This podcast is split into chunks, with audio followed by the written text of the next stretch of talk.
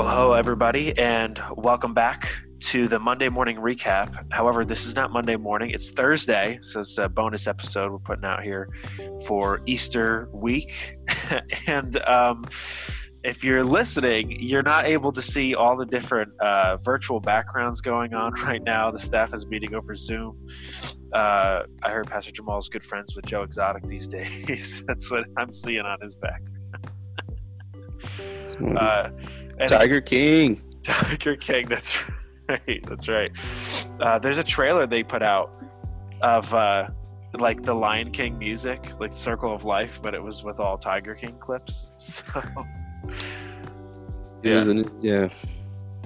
It's just a phenomenon right now. I, I, I don't know. I got to stay in the loop as a youth pastor. You know, just got to be current, even if you don't actually know what's going on. Yeah, I, I don't have Netflix right now, so I can't necessarily watch it, which makes me feel like I'm a little left out. Because I want to see what I want to I want to see what that mullet is all about, dude. Just, yeah, no. It's... Just from the picture, I have no desire to watch it. it it's it's pretty weird, man. It's pretty weird. He like uh, I will say this though, Pastor Jamal. I feel like in my experience with teenagers, you know what I realized is like they watch like the first episode episode and a half while kind of texting on their phone and not paying attention. And then they're like oh yeah like dude i watched the whole thing. It's like wait a minute like right you didn't watch the whole thing. You watched like maybe a few clips. And if anything you're just recycling information that you've heard from other people having conversation about it. Yeah. Yeah yeah. I'm like so, I'm like sitting there watching series so I can like talk about things. And I'm like wait a minute you right. didn't even watch it like right so I've learned here's the secret I do the same thing. Yay, so I, I'm like, oh yeah, yeah, yeah, I saw that. They're like, whoa, man. I'm like, did you see this part? And it's actually just like part of the preview or a clip that somebody put on. They're like, yeah, man, that's crazy. I was like, bro, it's so crazy. But just for clarification, it's actually a uh, it's a crime drama, isn't it? Like a like a true life crime thing. It's a some sort of documentary about this guy actually, um, the Tiger King. Well, Joe Exotic, Joe Exotic, and so basically a lot of like actual yeah crime that took place like on his zoo farm.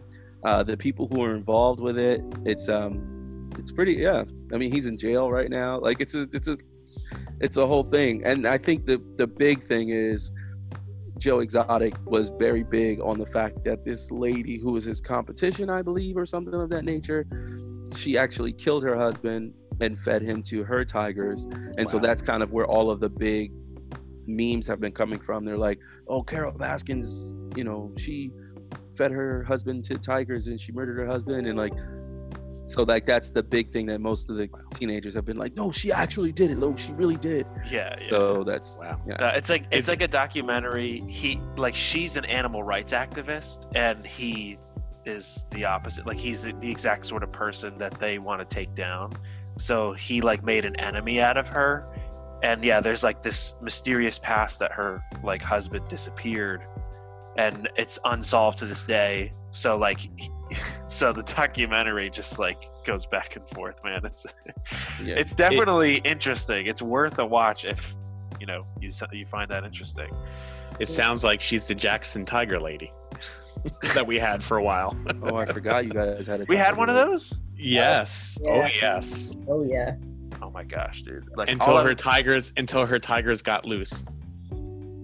Yep. That's true. in Jackson. That, that, that yes. happened. That happened the first year I was here. I remember that. Oh yeah, I remember that. Here I am. I watched this series and I was like, "This is actually going on in America." Like, I'm embarrassed. I'm, I'm like, "This is horrible." And you're telling me it's going on in Jackson now. This is it, like, well, oh she got gosh. closed down because she she lost a tiger. Uh, Yo, so there's they, like, there's crazy. all the people from our church who are from Jackson are like 100% listening to this, and they're like, "Not, we're not part of that part of Jackson. That's the other part of Jackson. That's Jackson over there. That's the other one." That's the Jackson's Jackson big enough there. that that's that's little Jackson over there. Uh, yeah, I was thinking like South Jersey, you know, like real South, like maybe like Salem County. Like you don't know what goes on down there. Like it's woods, and you could probably have a thousand tigers there, and no one would know. Mm. That's what I was thinking. maybe that's not true to the, pe- anyone listening who lives there. I'm sorry. I'm not trying to be offensive to you. So I just, uh, well, check out the show. It's pretty, it's kind of weird, but kind of interesting.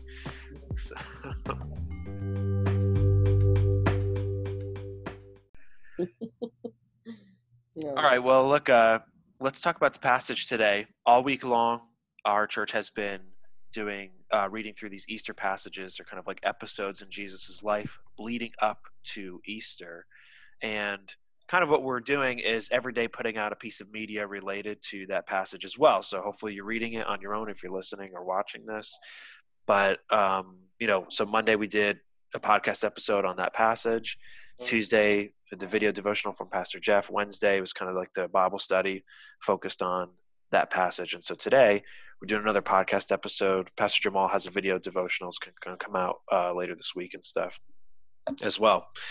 So the passage today is in John 13. It's um, John 13, verses 21 through 32, and it takes place pretty much right after the passage from yesterday. It's during the Last Supper, um, where Jesus begins the Last Supper by washing his disciples' feet. And there's uh, so much we could talk about there. But then uh, he continues here. And so want to talk about it because it's it's a little bit of a tough passage, especially like I was telling you guys right before we hit record, like, uh, you know, even life application wise, like I think it's more of just an episode. Hey, this is what happened. Like this is leading up to Jesus' life. Right after this, he teaches, and we can even talk about that if you want. But um, just kind of uh, to start, you know, it's a tough passage because, um, you know, like it's kind of why we saved it for the podcast. But Jesus, he says he's troubled in spirit. He knows somebody's going to betray him. Satan enters into Judas. That's pretty dark stuff. Like if we believe this, you know what I mean? Like again, if you if you're in church circles and maybe you know these stories, sometimes you're like, oh yeah, like you sometimes you know it, but when you think about like Like you know, the what's details. going on, the details, it's dark, it's it's intense.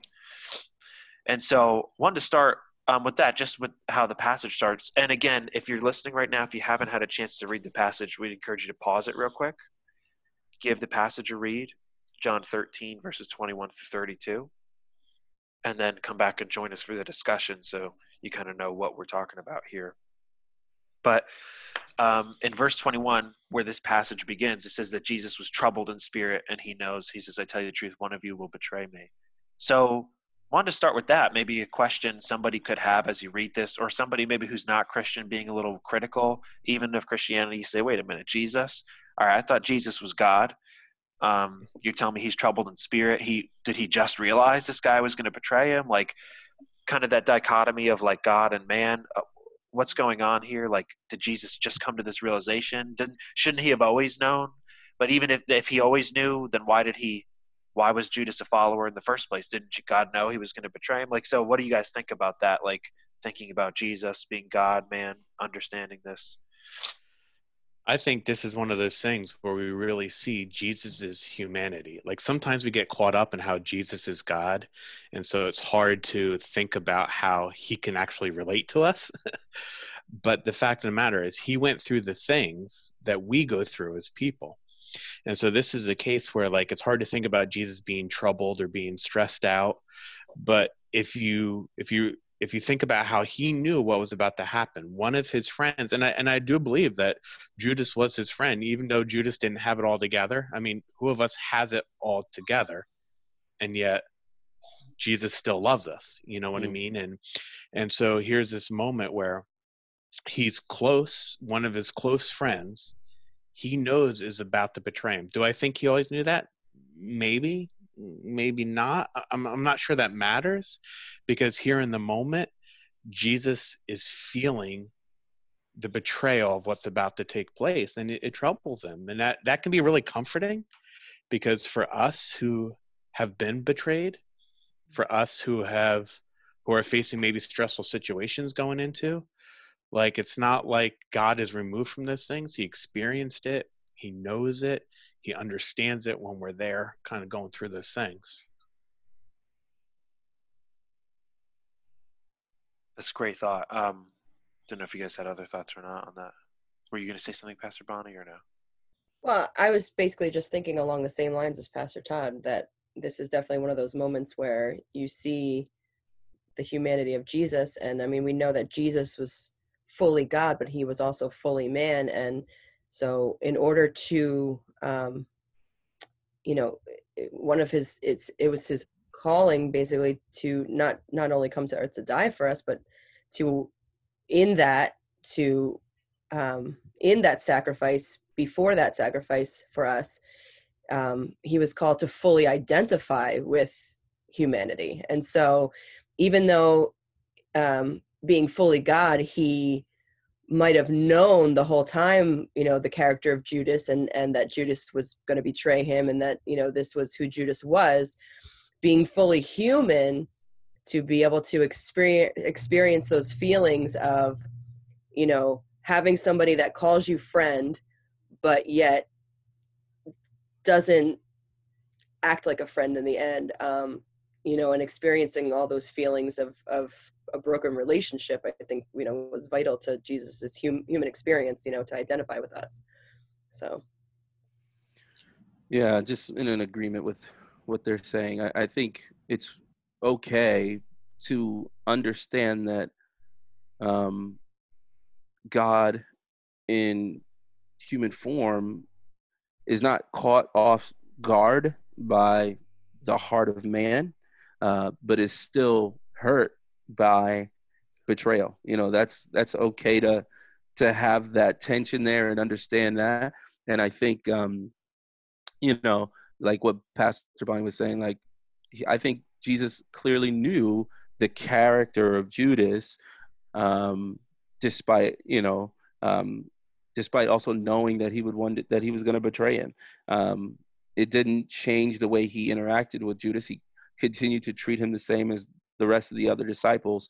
Um, I mean, it's just again, I think this is more about the picture of the heart of man, you know, like in how we treat God and how we've always treated God, you know, um, kind of like being played out here. And I think sometimes we could be quick to say, oh man, look at how I can't believe Judas would do something like this to Jesus.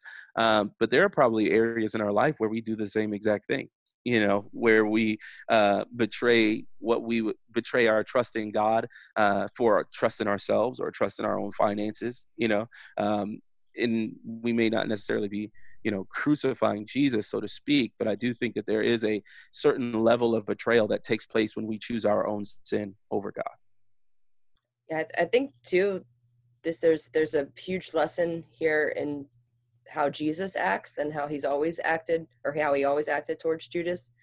It's a lesson for us you know if we are striving and seeking to be more like jesus in our relationships if we if we know that the character of another person is um, you know not a stellar one um, if we know that you know somebody in our life you know has the potential to betray us um, we tend to treat them differently in our own human in our own flesh but i mean here you see jesus keeping judas you know in the circle of disciples um, teaching him discipling him you know, loving him just like he did the other 11. I mean, that's, that's, that's a huge, a huge lesson and, and like such a hard challenge, really, if you think about it. I mean, but in reality, too, Jesus is living out exactly what he taught his mm. disciples. He's like, if a man does this to you, you know, do this. You know, if a man says, "Oh, walk with me a mile," walk with him too. If you know, uh, if a man asks you, you know, for, um, you know, uh, your tunic, you know, like give him, you know, hey, here's my tunic. You want some shoes, bro? Here's my shoes. You know, like what else you need? You need some food. Like he's always kind of talked about um, treating your brother uh, with the kind of love and compassion um, that was kind of like unprecedented and, un- and unheard of. So it's not. It's he's actually like living out what he says. Hey, this is how you should kind of go about life. Yeah. But even within that, I also think it's okay to be hurt by things, though yeah you know what i mean? Like you can still be loving someone who has hurt you you know and i think that that comes through too because sometimes in christian circles we act like it's not okay to have emotions at all. Mm. like oh oh i'm upset. Oh well you just got to confess that or you just got to pray so that through. Yeah. and it, it it i mean jesus here is clearly upset. He is troubled by the betrayal of his of his disciple, the betrayal of his friend, and so the betrayal, uh, the the feelings there aren't what's wrong. It's it's what we do with them. Um, and I think it, it can reveal something that's going on in ourselves also. Like maybe I put too much emphasis on expecting them to fulfill me or whatever. Mhm. But I think I think I think we shouldn't always be quick to try to shut down those feelings of hurt uh, to just have them stew anyway. hmm I I'm actually I so I think Pastor Todd, what you're saying is my my initial thought is like, oh yeah, what Pastor say what Pastor Todd is saying is is true. But then I also thought to myself, well, maybe what if Jesus isn't necessarily troubled in spirit about the demeanor of mankind? Like it's not like he hasn't, you know, we're talking about Jesus Christ, you know, the the Word of God, the Word made flesh, present at creation. He is not caught off guard by the heart of man. So is he is he troubled in his spirit about betrayal or is he troubled in his spirit about the manner in which he's going to die? We see that kind of play out in the garden, um, you know, and you know, asking for you know uh, the cup to pass from him, you know, or maybe is it a mixture of both? I'm I, I'm not saying I have the answer. What I'm saying is, could this be when it says here in the passage of scripture that he was troubled in spirit, a mixture of all of those things? You know, like all of those things kind of coming to the surface here because it was clear in scripture that he didn't want to die in that way but he said you know even then not my will but your will be done speaking to you know the father Yeah, but I think also when you look at the story of Lazarus, when Lazarus died, I mean, he knew that was going to happen. He knew the glory was going to come. That was going to come from that, and yet in that moment of vulnerability, he expressed his emotions about it by weeping. You know, what I mean, so I think, I think you can't take away from the fact that he was being betrayed, and that hurts. Yeah. You guys bring up so much uh so many good points and i feel like maybe depends on who you're talking to or what you need to emphasize like i think maybe somebody could say yeah like maybe what you're bringing up pastor jamal somebody who would feel like well jesus he's he's a pretty weak god if it's like what's he to cry about this? Like you know didn't he know? Like and it's like well no jesus knew what was going on. Jesus maybe is processing everything going on. Like he's being betrayed by his friend. He's going to die on the cross. Like he under all, all these things are culminating in like the next like two like day from this passage of everything that's going to happen to him. On the flip side i thought of this in the beginning from uh what you were saying pastor bonnie about kind of like we're seeing the humanity in jesus here when i was in uh, college i was learning some you know theological concepts and different things i was talking to a, friend of mine uh, somebody older in our church and they were like, "Oh, Jesus wasn't tempted." I'm like, "What are you talking about?" They're like, "Yeah, Jesus, you know, he came from the Father. He came and he kicked Satan's butt, and he, you know, died on the cross for us, and now he's glorified." I'm like, "Well, no, no, I get like, like, but they wanted to have this such a high view of Jesus that it was like, well, he didn't, he wasn't tempted. I mean, he didn't." I'm like, "Well, the Bible says he was tempted." the bible says that yeah. In I'm every like, way. yeah, like, yeah, yeah, yeah. No, but he wasn't like, it wasn't like you and me. I'm like, I think that's the whole point. I think it was Yes. like you and me. yeah Right. that's the whole book How that's the whole how could he die in our place had he not experienced and yet overcome what we face? Yeah. it's, yeah it's it's hebrew oh, i feel like a good chunk of hebrews unpacks that very thought like here is why jesus is the the one. Here is what qualified jesus to be uh the sacrifice for our sins. It is the fact that he can relate to us in our struggles in uh, in our temptations. Um that was i feel like that's the whole purpose of that not the whole purpose of the book of hebrews but a good a good chunk of it Like he showed us how to be fully human by dealing with temptations and yet be righteous at the same time. You know what I mean? Like if Mm. if how can he show us how to be righteous by his example if he never had to if he never had to really deal with temptations like then then it's like he was not he can't relate to me at all if that's the case and I've heard it said this way. I, I don't know where I heard this, but kind of like um, within Jesus' lifetime, you know, they were uh, people. People viewed him as divine. People viewed him as God, and they had to they were trying to convince people like he well he was a real guy he was like a human and then you even think of that in john's gospel here he there were what was called gnostic believers that they believed he was divine he was spiritual but the physical body wasn't real so they they're putting things in like the gospel writers saying no no no he, he was like a real guy today we're on the other side of the spectrum like where okay um uh, it, it's agreed upon by uh, historians like you know, jesus' existence absolutely uh, but was he really God? I mean, I don't know if that's true. And so, you know, maybe that's kind of what we see going on as well. Some of that. It's a it's a hard balance because you can't emphasize one aspect to the neglect of the other. He was God and man. Yeah. He wasn't he wasn't just fully God. He wasn't just fully man. He was fully God and fully man. And when you when you emphasize, and it comes true for any doctrine in the scripture, that when you emphasize one characteristic of God to the neglect of others, you you you're not really knowing the true God because Mm. you've you're you're you're missing the complete picture of who he is. Right. the, the so the prayer focus for this devotion um, is God's sovereignty, and, um, right? And so when I was thinking about the passage you were talking about, Pastor Todd, about um, you know Jesus being tempted, and then I'm thinking about this passage when he's, you know, um, relating to Judas, and even uh, in his interactions later on with Judas, you know, he's he's experience he's experiencing the human experience in these two part you know areas, but yet you see Jesus fully in control still of those Mhm.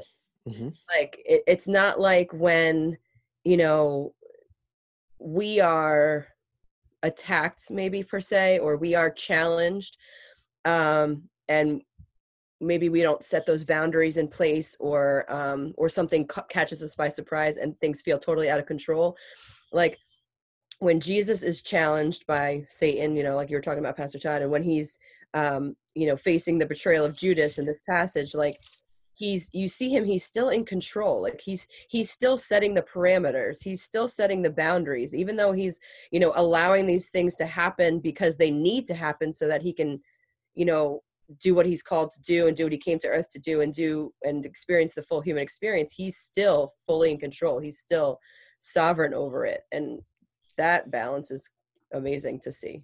And do you think that part of that is because while Judas was a close companion of him, he didn't necessarily draw who he was from Judas?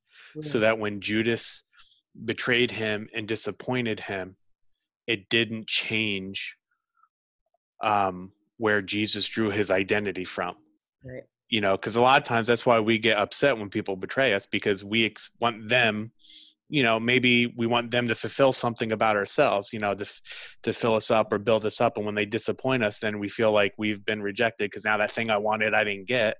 But jesus didn't seek that in people. In fact there's other scriptures where it talks about he didn't entrust himself to people because he knew what was in people's hearts and and he drew his identity as being the son of god the child of god. And i think maybe that's how he could remain in control. Okay you've disappointed me but that doesn't change anything that doesn't change who i am that doesn't change what i expect from you you know because because i didn't build myself on you you know type of thing Yeah. That's a really good point. Oh, go ahead, Pastor Jamal. I was gonna gonna say, I think, I think ultimately, what you're just to kind of bring it back, like what Pastor Ronnie was doing, she, you know, bringing it back to the main thing here about the sovereignty of God. I believe that our text, the kind of, c- the, I believe our text is kind of set up in the beginning of chapter 13 to just kind of support what Pastor Todd is already saying. Chapter 13, verses two and three, you know, this is the beginning of the Last Supper, and and you kind of see the setup is already kind of built there. Says during uh, starting in verse 2 during supper when the devil had already put into the heart of judas, judas iscariot simon's son to betray him right? Um, it says then goes on to say jesus knowing that the father had given all things into his hands Mhm. that he had come from god and was going back to god it's almost like it's already set up there for us to understand that what was al- Judas was already prompted in his heart, you know, to betray. But despite that, all things had been given into the hands of God. Like, and so the sovereignty of God still rules and reigns, even when evil is at is trying to do its best to thwart what God has set forward. Amen. Well, that's great, Pastor Jamal, and uh, what you guys are all saying about um, God's sovereignty. You know, Mm. seeing that in this passage, um, I think that's pretty clear, which is why we said that to kind of be like the prayer focus. So, kind of actually, even speaking of that, then God's sovereignty. How about like even our own choices here? You know, the passage says that after um, Jesus dipped the bread and gave it to him, which um, meant it was an act of honor. Like that's a guest of honor you give that to. So some were saying that could have been maybe a last appeal by Jesus to say like, "Hey, man, this is you know, do you want to do this or whatever?" But after he uh, did that, Satan entered into him, which again is um, Pretty intense. pretty intense. Yeah. So, what are you guys' thoughts on that? Um, when it comes to that, like, did Judas? Does that mean Judas didn't have any choices after this? Did Judas, Judas even have a choice to begin with? Like Jesus says later in John 17 that this had to fulfill Scripture. So it's like, was Ju- Judas just destined to die? Like a poor guy didn't have a choice. What about us today? I mean, um, what do you guys have to say about that? I'm not so sure that Judas was destined to die, um, but I do think he was the one who would, you know, betray Jesus. I, I think Judas's response to his decisions are Judas's response, Mhm. if that makes sense. And I believe, though, uh, that um, he was definitely picked and chosen to be the one to betray.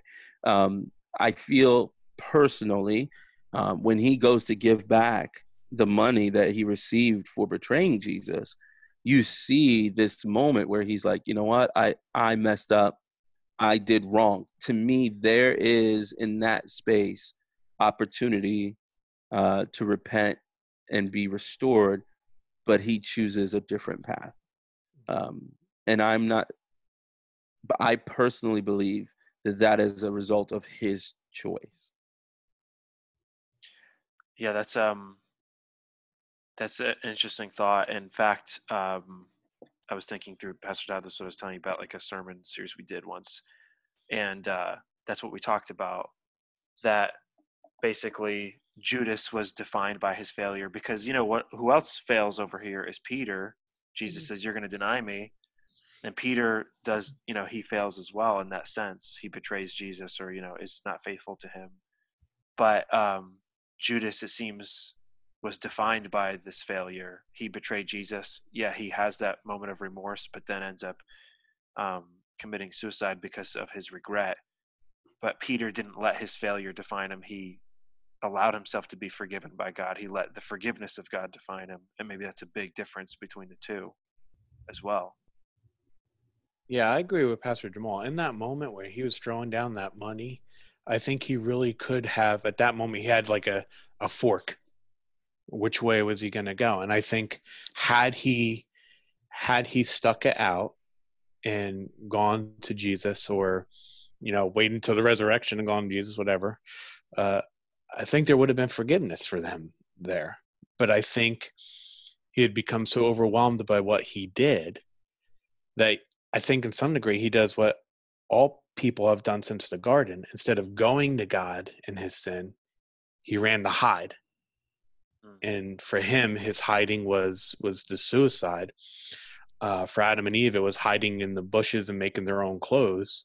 Mhm. But it's like a human tendency that the last thing we want to do after sin is go running to God. We want to run and hide.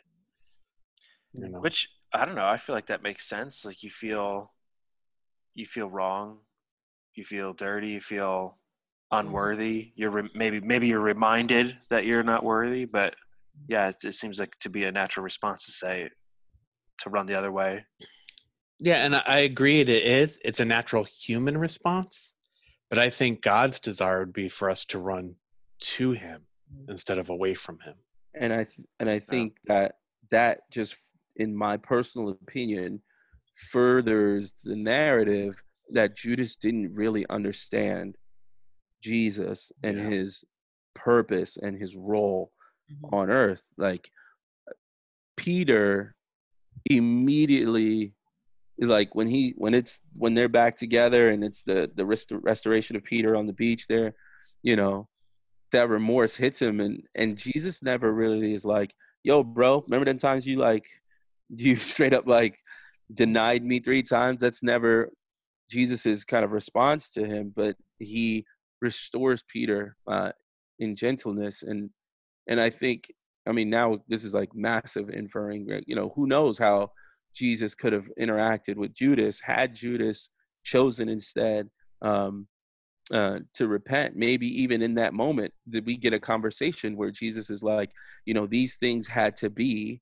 in order that the Son of God would be glorified, and even still, you know, you know, I restore you. You know, like we don't know. That's you know, that's Right. it's not in Scripture. We don't we don't know. That's guesswork at best. Um, but well, that's that's really good.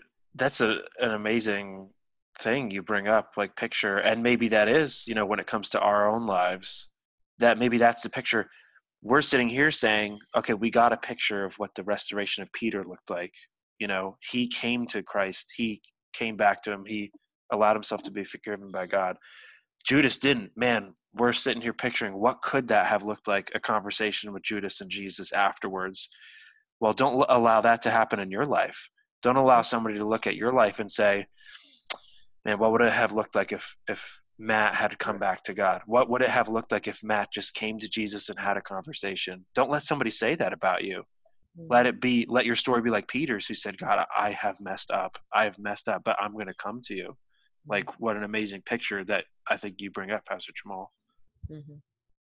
So, um, well, and along with that, then, even what you're saying about he didn't understand Jesus' purpose that could be behind it. Uh, same thing, just maybe questions about what's going on in uh, the story and with the characters, the people involved. Like, do you think, what do you think could have been some of his motivations even for betraying Jesus? Again, uh, like you kind of brought up, Pastor Todd, we, you know, Judas can get a bad rap because, oh, he's the villain that betrayed Jesus. But kind of what what could have been his motivations and how could that can we maybe sometimes feel similarly you know i don't know what are you what are your thoughts on that I don't know. I mean, I've heard people talk about how maybe part of his motivation was he was trying to force Jesus into action to to raise him up to be the king, you know, to like I'm I'm going to set this situation up where you, where Jesus now you have to exert your authority as as um as the Messiah and and and overthrow the governments that are in place. Uh, I, I've heard that. Um, I think Pastor Jamal kind of said a little bit earlier, where like he really didn't fully get who Jesus was. Mm. You know, I, I think that could have been part of it. Um, it could have been his own personal greed, you know, uh, with wanting that silver and not realizing how far his actions were going to actually take things.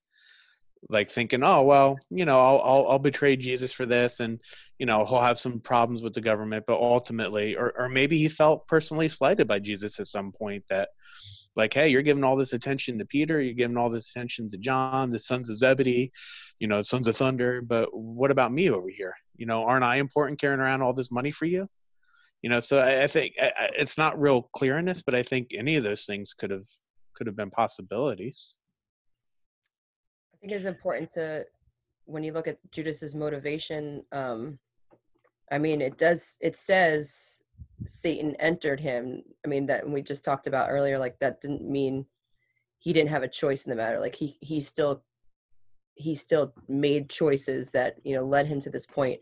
But that's important to remember that like he, you know, there's v- so many passages of scripture that talk about resisting the devil and not giving the devil a foothold and um, things like that and and so when you don't resist and you aren't aware and you're not vigilant um, against that against you know giving the enemy a foothold it's it's like an open door for the enemy to just come in and say all right well here's a person who you know is not aware of um, their actions maybe or not aware of what they're doing um, and now i can maybe use them to further my agenda in trying to you know thwart the plans of jesus to um you know to you know save humankind. Um so i mean eh, you know judas had the choice all along whether or not to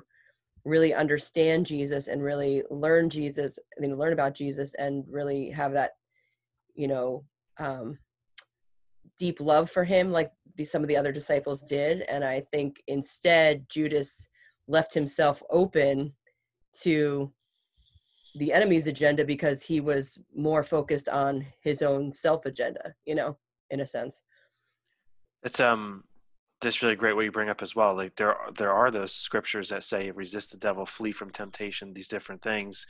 Maybe you're seeing a picture of somebody who right didn't do those things.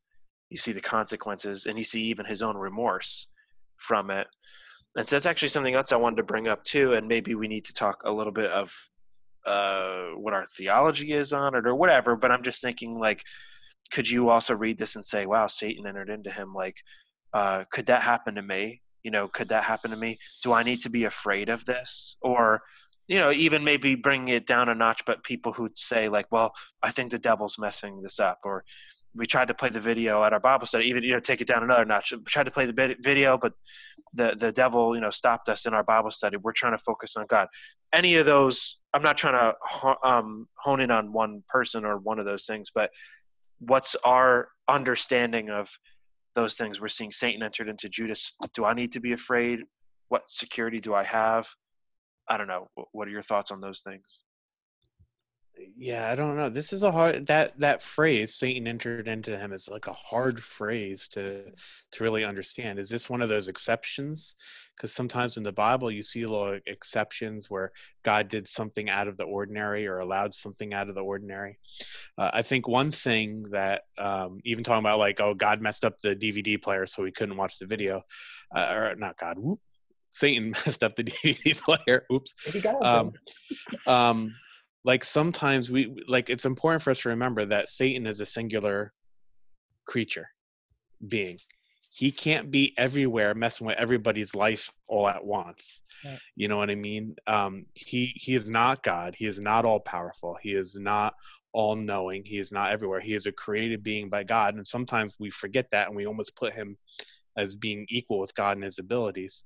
Um so if God, if Satan's busy messing up my DVD, then he can't be messing up the DVD player of the guy, you know, in in China right now watching, you know, trying to watch a a, a, a Christian movie. You know, I mean, so so I don't necessarily know about those things. Uh, I, I think what's interesting that again, which is why I'm not sure if this is like is it talking about possession here or is it talking about satan trying to trying to trying to tempt and sway with with thoughts and you know taking advantage of judas's inner heart issues like because judas was also baptized mm, maybe not baptized was given the holy spirit and sent out with with the others the, the two by two when he sent them out if you remember that. So that kind of brings me into conflict. Well if he is full of the holy spirit how could at one point how could also be full of the satan? So that's why i'm i'm just not sure that reading this as Satan entered into him means like possession, the way maybe it sounds, but that there could be something else going on there that's meant by this. Um, and uh, you know, another thought is, would Satan really trust a demon to do his work with Jesus, trying to take him down? So maybe that's why we see clearly here Satan mentioned in that work. Sure, that's that's definitely an important distinction that you brought up that right satan is a creature. He's in one place at one time. He's not equal to god. Again sometimes the way we talk in these christian circles we can mm-hmm. equate him with god. Or if maybe um, you're not as familiar with faith or christianity that would maybe your default thinking is like oh there's satan and then there's god and they're two opposing forces. Mm-hmm. um, and uh, what we believe is that's not the case. So that's a really important distinction but it also seems pastor jamal you were nodding your head like definitely agreeing with pastor todd about like maybe not taking this too far like about is it possession? Is it this? Like i don't know you kind of seemed like you were agreeing with that. Yeah i'm not i'm not too sold on the idea of there being a possession of sorts um, be, because we see language that makes us kind of give pause and we don't get a lot of clarity on it um, when it comes to even peter when uh, jesus is talking about hey the son of man uh, has to be crucified these things have to take place and peter approaches uh, jesus and is like whoa like we don't have to do that. We don't there's no need for you to do that Jesus. And then Jesus turns to Peter and says, Get behind me, Satan. So, like, that's another moment where we see Yeah. scripture and it's like, Whoa, like, who's he? What is Jesus saying here? Who is he talking to? Is he talking to Peter? Is he talking to Satan? Like, what's going on here? And I think there are some people who would say, you know, um, you know, a bunch of different things, but I think that idea is consistent, in my opinion, with this idea that the enemy may be trying to do something. However, the per we as individuals of free will are subject to decisions.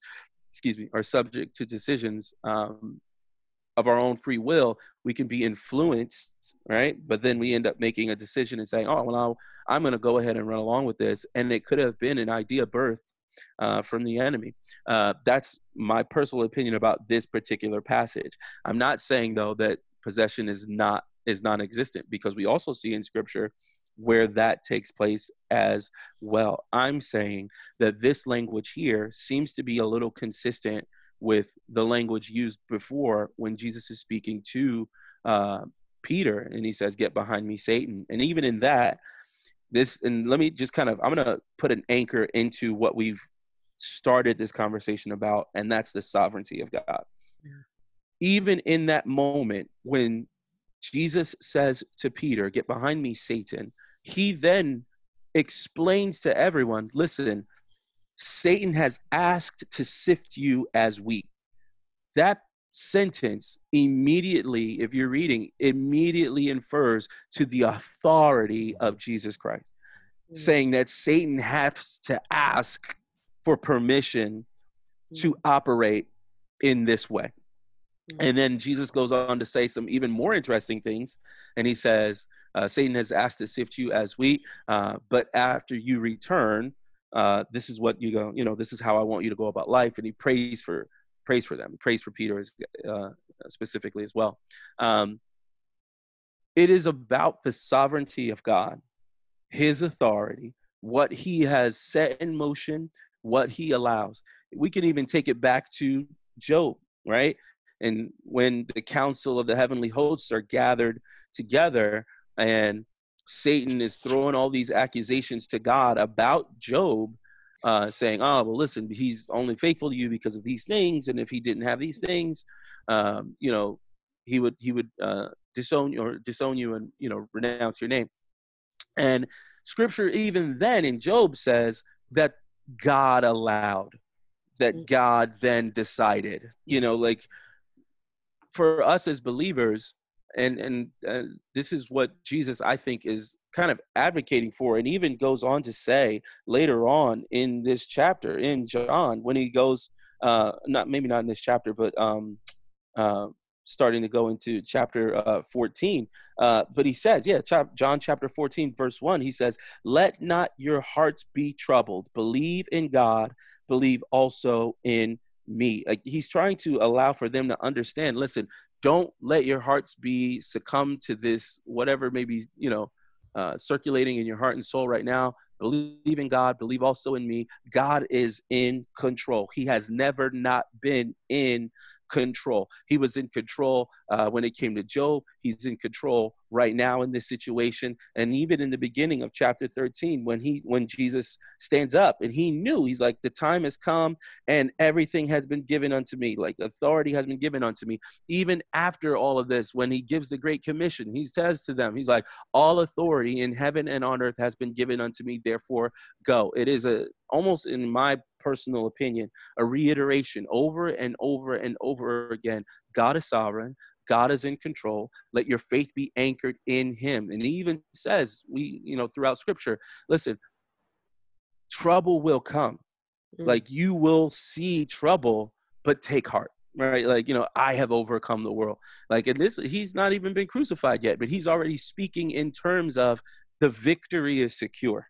Like, Mhm. and I, I don't know, that's just my, my perspective when it comes to this. hmm Yeah, that's uh, that's awesome for sharing that and even bringing up yeah that with that passage, um, yeah about get behind me, Satan. Like right, like I think that is an interesting the Peter and Judas, even the comparison going on there. You were gonna say something else. huh? Yeah, well, so so this is the thing. I think we can, and the reason why I bring up all that stuff is because I think sometimes what we do in Christianity is we read this passage of scripture and we build a theology off of this Mhm. one passage of scripture, and that's dangerous. I'm trying to highlight throughout all of scripture from Old Testament to New Testament what has been consistent about God. And what's been consistent about God is that he's always been in control. He is sovereign, right? Like those are the things that are consistent. We can't let an instance that seems out of, you know, n- you know, not normative, all of a sudden tilt our theology because we see something happen that is different. If I'm let me put myself in a perspective of of a devil's advocate. If I'm the adversary and I'm trying to thwart the plans of the enemy, I'm now trying to do different things to try and break up what you know what has seemed to be successful and consistent of my enemy. So of course I'm going to start to do different things or new things, and you're going to start to see new tactics or whatever. But what we see in God is consistency in who He is, what He promises, and the fact that He is sovereign and the fact that He's in control. Yeah, I think that's interesting that you bring up the point about how God, how how even in like with Job, you know, Satan asked God for permission to do the things he did. Like, and and I mean, that's pretty consistent. I think throughout is that, um, you know, there's the devil does not. That's something to to remind ourselves of is that like because this God is sovereign, because God is all knowing, there's nothing that the enemy does that is outside of God's knowledge or is outside of God's um, you know view um, and or takes God by surprise. And you know a lot of times I think in Christianity we separate the two um, we separate the two big time. And so like, you know, even eh, you know we go in prayer against the enemy Mhm. you know in, rather than going to prayer to build our faith in god Mm. you know in times of crisis in times of tragedy and in, in times of you know things where we're like oh this is the attack of the enemy but but god uses god knows all of that and he uses all of that for his purpose and his will so rather than go to prayer against the enemy because you know god could be using those things we need to be going to prayer to worship god to praise god to you know build our faith in god you know Yeah, I. Sorry, I'm yeah I feel like I'm done. I feel like sometimes, even in situations like right now, right? Like there's an, uh, you know, mm, let me. Okay, this is my personal opinion. I'm gonna keep just throwing that out there so no one, so no one gets, you know, in trouble. So, my personal opinion. I think way too many times in Christian circles. Hold on, let me. Hold on. I just want to make sure. I think way too many times in Christian circles, we get this idea that we're immune. And that is not, hmm I mean, we we see in scripture the people of God go through trials and tribulations. They're not immune to these things. What is oftentimes the thing that is thrusted to the forefront is hey guys, remain steady in your faith in God. Remain steady in trusting in God. It, that's just what we see. That's what we see. And even like like even when God sits down with Abraham and he promises to make him a nation, he unpacks for him and he's like, oh, they're gonna also be enslaved. Like it's not even like it's like he lets them know, like, listen, man, hey, look, I'm gonna give you this promise, but um, yeah, they're gonna be enslaved for a little while too. So like it's like like I, we we can't think that because we're Christians that we're immune. What we need to do is anchor in the fact that God is in control, God is mm-hmm. sovereign, and as Romans tells us, He works all things together. And I told the students this in our devotion. I was like, this does not mean that you won't see trouble. What it means is God can redeem anything. That whatever we go through, whatever we encounter, He could take it and redeem it and use it for His kingdom because it's all about Him, it's about His glory. That's really good, and that's that's exactly it. It's the picture of God's sovereignty. And I was thinking of that verse, Romans eight twenty eight. Work all things to the good of those who are called and uh, according to His purpose. That's awesome, and even what you brought up, Pastor Bonnie, that is like a little bit of a pet peeve of mine in church. Sometimes when you know in church world we can pray against the devil or even talk to the devil like mm, hey devil you don't have authority here and, and uh, no nobody's trying to do anything bad but i just mean like like i don't really need to talk to him i'll just talk to god. Like that's what i think what does everybody does every parent tell their kid how to deal with a bully? Or you know the appropriate way ignore them. Ignore them ignore them ignore them. Like you know stand stand your ground you know set boundaries but then ignore them. Just if somebody's making fun of you ignore it. Walk away. Like when I think of or like go yeah. to your teacher, go to the principal, like go to the person right. who's above go them. to the authority. You don't, you don't have to engage them. You go to the person. You go to the authority Absolutely. above them. Yeah, and I think we just have to be careful that we don't grab our theology about who Satan is from movies. Yeah. You know what I mean? And sometimes we we see movies or we hear talking culture about how big and powerful Satan is, but that's the world's theology. That's not God's theology. And so maybe that's uh, a good way to kind of start to wrap up what we're talking about today. We're talking about you know this passage leading to Easter week. We're talking about God's sovereignty, and obviously with the situation going on, we're meeting on Zoom right now. You know, the virus and everything. You know, how does this passage and um, the understanding of God's sovereignty, how can that bring us peace right now? Um, and then you know, even leading into Easter, what would you guys say about that? God is not caught unaware by what's happening. He is not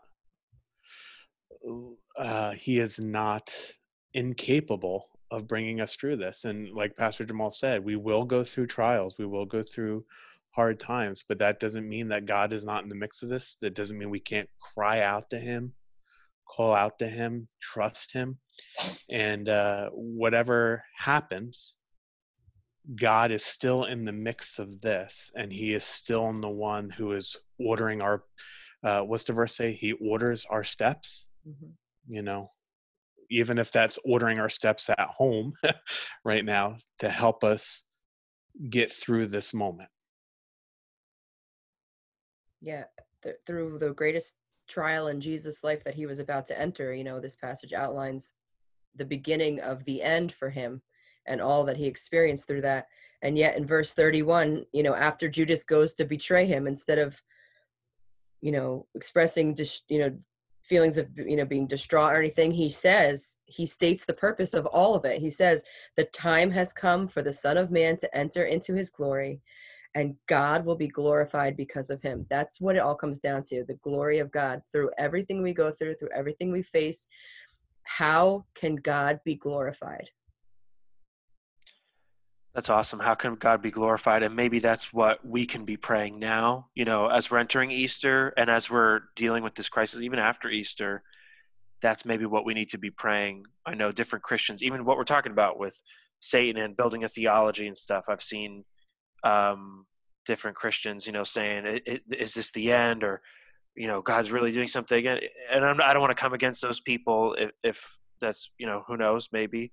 But instead of focusing on oh my gosh, oh my gosh, we're going to pray, God, will you be glorified? God, will you move? God, will you do something? Because I believe you are sovereign. And that's what we can be focusing on right now. So, well, that's great, guys. Thanks. Uh, really enjoyed the discussion on this passage. Definitely, definitely a little tricky, um, but uh, I think I think the discussion was really great. So, um, I guess we could end. You just want to end with uh, a word of prayer. I think it's a good way to end. Um, uh, Pastor Jamal, you, would you want to pray for us actually? Uh, yeah, Based sure. what we talked about and stuff. Yeah. Sure. Yeah, sure.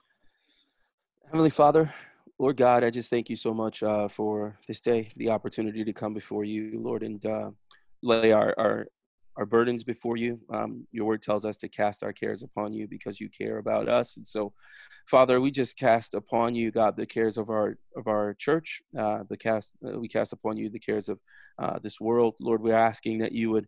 Uh, help us to navigate this season well, Lord, and help us, Father God, to continue to trust in you, Lord God, and to allow for uh, our theology to be rooted in your character, God, and your consistent character that does not change, God. We, we thank you, God, that you are the same yesterday, today, and forevermore. Father, we look forward to uh, just the celebration of, Father God, being together once again as a church body um, and, and just glorifying your name and lifting you up we ask that uh, uh, you would just uh, touch everyone who's listening today, God, and uh, allow for them to to know without a shadow of a doubt, God, that you remain on the throne, uh, and we can put our full hope and trust in that alone. We thank you for it in Jesus' name, Amen. Amen. Amen.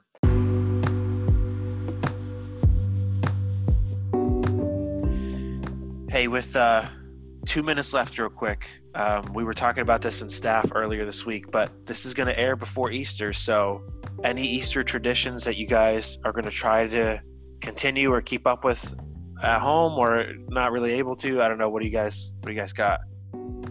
Actually, Elizabeth, for the first time in a couple years, wants to do an Easter egg hunt. I think she's so tired of being being stuck or whatever. She's like, "Can we do an Easter egg hunt?" So we're gonna actually re- revisit an old uh, an old tradition. There you go. Okay. I, I think we're going to start a new tradition this year that might stick for the next couple of years. We'll see. I don't know. We'll see how it turns out. But, you know, at Christmas time, we go driving around looking at people's Christmas decorations. So I think we're going to try to drive around and see what Easter decorations people have put outside of their houses on Saturday and maybe do that just to kind of get out of the house and you know see the world a little bit from our car. so nice, yeah. No, I'll let good, you know how it goes. good, good reason to get out too, for sure.